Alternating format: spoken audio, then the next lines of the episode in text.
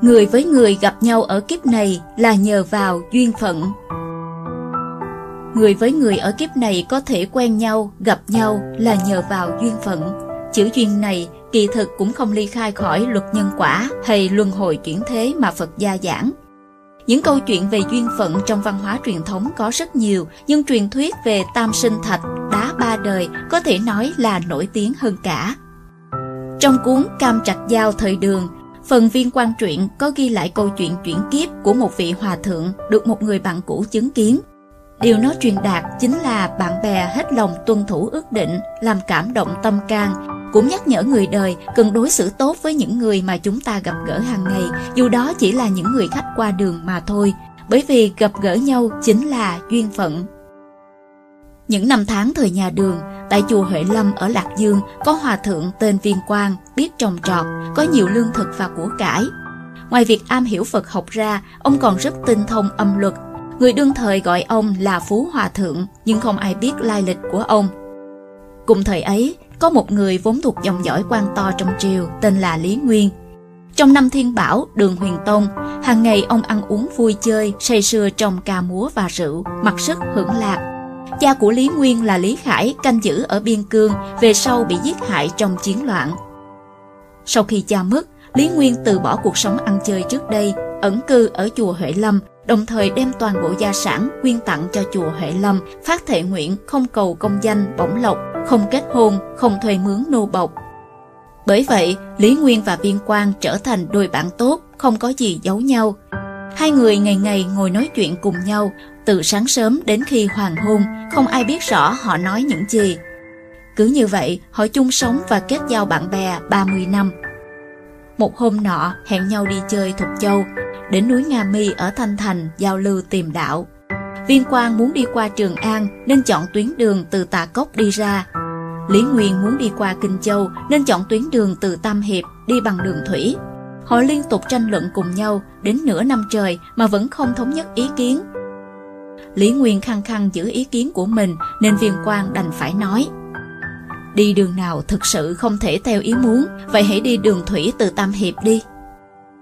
Hôm ấy đến Nam Phủ, thuyền dừng lại ở bên bờ, họ gặp một người phụ nữ mang thai đang múc nước ở sông. Lúc ấy viên quang rơi lệ nói với Lý Nguyên Tôi không muốn đi con đường này chính là vì sợ gặp người phụ nữ này. Người phụ nữ này họ Vương, kiếp sau tôi phải chuyển sinh thành con của người phụ nữ này. Cô ấy mang thai đã 3 năm mà vẫn chưa sinh nở, chính là vì chờ tôi đầu thai. Hôm nay đã gặp người phụ nữ này, tức là mệnh của tôi đã đến lúc tận, đã đến lúc luân hồi chuyển kiếp. Viên quang lại nói, mong ông giúp tôi tụng mấy câu để tôi mau được đầu thai. Ông cho thuyền dừng lại vài ngày rồi chôn tôi dưới chân núi. Sau ba ngày đứa trẻ ra đời thì ông đến nhà họ Vương hỏi thăm. Nếu như đứa trẻ vừa gặp ông đã cười, tức là nó có quen biết ông. Đêm đó đứa trẻ ấy cũng sẽ chết đi. 12 năm sau, vào đêm trung thu, ở chùa Thiên Trúc tại Hàng Châu, chúng ta sẽ gặp lại nhau. Lý Nguyên lúc này vô cùng hối hận vì đã khăng khăng giữ chủ kiến. Trong lòng ông cảm thấy cực kỳ bi thương. Thế rồi Lý Nguyên dặn dò người phụ nữ kia chuẩn bị chu đáo cho ngày sinh nở. Còn viên quang thì đi tắm gội sạch sẽ rồi thay đồ mới. Đêm hôm đó, vừa lúc viên quang tọa hóa thì người phụ nữ kia cũng hạ sinh một bé trai. Ba ngày sau, Lý Nguyên liền tới thăm hài nhi mới sinh. Quả nhiên, đứa trẻ vừa nhìn thấy ông đã nở nụ cười. Đêm hôm đó, đứa trẻ cũng qua đời. Lý Nguyên bèn đem câu chuyện kể lại với người phụ nữ họ Vương và chôn cất đứa trẻ. 12 năm sau, vào ngày Trung Thu, Lý Nguyên tới chùa Thiên Trúc ở Hàng Châu như viên quang đã hẹn năm xưa.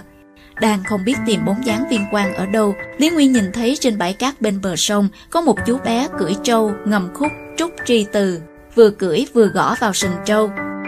Khi đứa bé đến trước chùa Thiên Trúc thì tâm Lý Nguyên mấy động, nhận ra chính là viên quang, liền chào nói. quan công, ông có khỏe không? Mục đồng trả lời, ông đúng là người biết giữ chữ tín ước hẹn. Bây giờ chúng ta đi con đường khác nhau, không nên gần nhau nữa. Duyên kiếp của ông vẫn chưa tận, nên hy vọng rằng ông sẽ cố gắng tu hành. Nếu có thể, cố gắng tận lực tu hành, chúng ta sẽ sớm gặp lại nhau thôi. Lý Nguyên vì không thể tiếp tục làm bạn với viên quang như những tháng ngày trước đây được nữa, nên đành bất lực nhìn theo viên quang mà lã chả rơi lệ.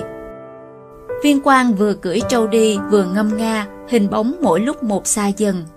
Dù cho núi non trùng điệp, sông nước mênh mông nhưng vẫn có thể nghe được giai điệu ngân nga.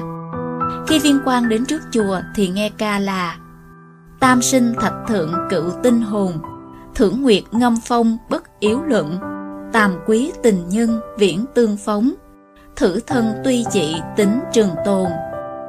Tạm dịch Tôi chính là linh hồn thực sự của đá ba đời. Tôi không còn muốn nói chuyện ngắm trăng, ngâm thơ, đàm luận gì nữa. Thật vui khi người bạn thân thương từ xa đến thăm viếng. Thân xác thịt của tôi tuy đã đổi khác, nhưng tôi vẫn là tôi. Khi viên quan rời chùa thì lại nghe thấy lời ca là Thân tiền thân hậu sự mang mang, dục thoại nhân duyên khủng đoạn tràng, ngô việt khê sơn tầm kỹ biến, khước tầm yên trạo thượng cù đường.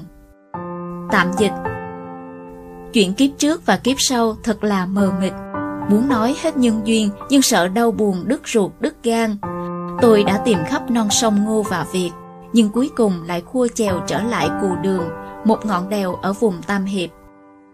Trong câu Tam sinh thạch thượng cựu tinh hồn mà đứa trẻ một đồng ca dựa theo nhân duyên giữa Lý Nguyên và Viên Quang, bao gồm Viên Quang, đứa trẻ sơ sinh, đứa trẻ một đồng thì vừa đúng là ba đời. Vì thế, người đời sau gọi tảng đá lớn chỗ hai người hội ngộ sau ba kiếp khi xưa là Tam sinh thạch, đá ba đời.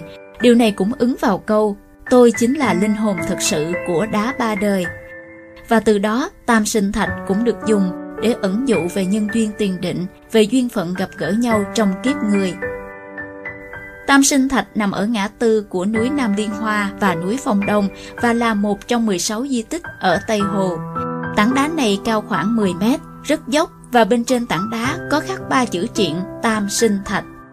Trên tảng đá có bia văn Tam sinh thị tích của Hòa thượng Viên Trạch thời nhà Đường trên tảng đá cũng có nhiều lời đề từ thời Tống Đường, nhưng phần lớn đã không thể phân biệt được rõ, chỉ có lời đề từ của Thái sử Dương Vũ và Trương Thục, viết vào năm trị vì đầu tiên của Triều Nguyên là còn rõ ràng. Văn học gia triều nhà Tống, Tô Đông Pha trong cuốn Tăng Viên Trạch Truyện cũng viết về việc Lý Nguyên và Viên Quang hết lòng giữ chữ tín, tuân thủ ước định, nhưng vị tăng nhân trong truyện của Tô Đông Pha tên là Viên Trạch mà không phải là Viên Quang. Theo Vision Times tiếng Trung, An Hòa biên tập